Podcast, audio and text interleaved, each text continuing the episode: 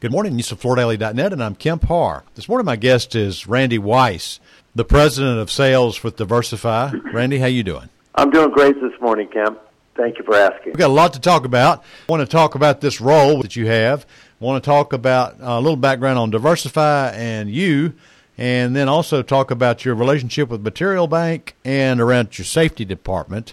A little background on you first. You've been the C E O of R D Wise for a long time and now step into this role uh, just a few months ago. Obviously, R D Wise was one of the twelve companies that became part of Diversify. Your background prior to that, I mean, you've basically had two careers. You were in logistics and supply chain with Bristol Myers for a whole career before you got into the flooring business, right? That's correct. And by the way, Kim, all that background experience in supply chain, I've not been able to so- solve all the supply chain issues that the industry is dealing with today.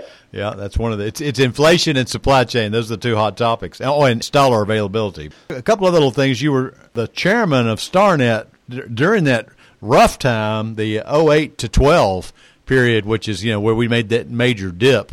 So you helped them pull out of that. Let's go through Diversify real quick. There's twelve brands. Obviously, Diversify the name. The Zimajewski family started this, formerly Mister David's, and they started bringing in other companies like R D Wise. They brought in Lanes, Floors by Becker, Kiefer, Flooring Solutions, Epoxy Systems, Pavilion Floors. That's a, the, one of the newer ones just recently.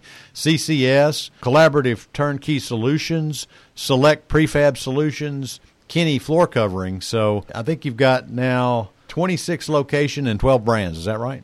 That is correct, Kemp. And within uh, those locations and brands, we have about one hundred fifteen account executives. So we're proud of the markets we're in. We're proud of the people that work in those markets. And it's certainly been a dynamic time to be in the Diversify organization. Mm-hmm. I was kind of surprised to hear about this. You're in your sixties, and I know you're married to Peggy, and you've decided, I mean, this is a major role. So tell us a little bit about what this role is. I run the sales organization across yeah. the platform. I do a lot of prioritization, direct traffic. You know, I'm really a sales guy at heart. You know, I like to be part of the day-to-day as well as the long term. You know, it was a bit of a late career move, one that I'm thrilled to be in, just for the mere fact that, you know, the organization is so dynamic and continues to expand into new areas. So it's, it's pretty exciting. So uh, one thing I failed to mention is the Zimajewski family brought in a partner in May of this year. So Akon Investments came in, and they also own like True Value Hardware, Igloo Coolers.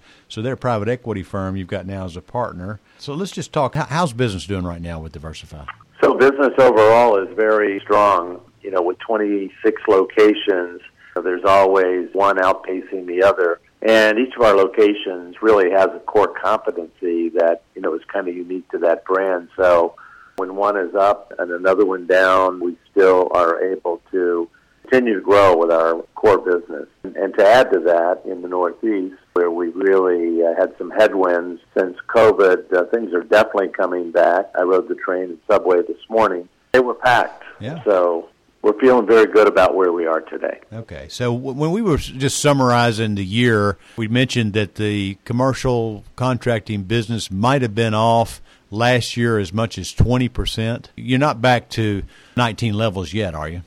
We're close. You know, the other thing in our business, we have to look at same-store sales. Yep. With all of those brands you mentioned before, you know, obviously that revenue dramatically changes the overall picture. But even when we look at same-store sales, you know, we're very pleased with where we are. Mm-hmm. Yeah, just to explain what you're saying, as you continue to add more and more businesses, that impacts the top line. But if you do a year-over-year comparison of the businesses, that's a more accurate way of telling you how you're doing, right?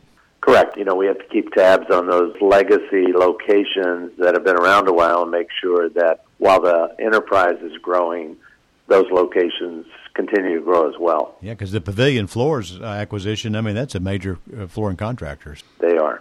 All right, so let's talk about this Material Bank. It says in the headline it's an exclusive partnership. We did an article on Material Bank in November of twenty twenty, if somebody wants to go back to it. They have a huge warehouse in Memphis. They're in the distribution of samples. They service the A and D community. Uh, tell us about this arrangement. Just as is a top line on Material Bank. They've done to the material sampling industry what Amazon did initially to the book industry and now everything else. We have taken a business that somewhat clunky and made it like Amazon Prime, where every order can be filled every day for delivery the next day. And if you've ever, you know, had to work with multiple suppliers to get samples, you would know that they don't all come in at one time. They don't all come in, obviously, in one box. And Material Bank has disrupted the industry and, and, and brought it to a new level of dependability. It's it's actually owned by Adam Sandow, who's the founder and C E O of Material Bank. He also owns Interior Design Magazine, so it's an interesting mix of businesses that he has. That's correct. All right. One last thing you wanted to mention for sure is you have an independent safety department at Diversify, which has got a pretty good score. One of the ways of knowing how well you're doing from a safety perspective is your E M R rating, and you have an E M R rating of point five six. Tell us about that. So Diversify's had uh, for many years a uh, safety department, safety manager, and less than two years ago, we really put a focus on safety, expanded the uh, the department, and really approached safety on very much a grassroots level, you know, making sure that the basics were covered, uh, lifting uh, protocols, proper shoes, proper P P E, proper everything on a job site. And we drove it down the organization to make individual branches accountable for safety. You know, as a result, in our last insurance audit, we got a point five six.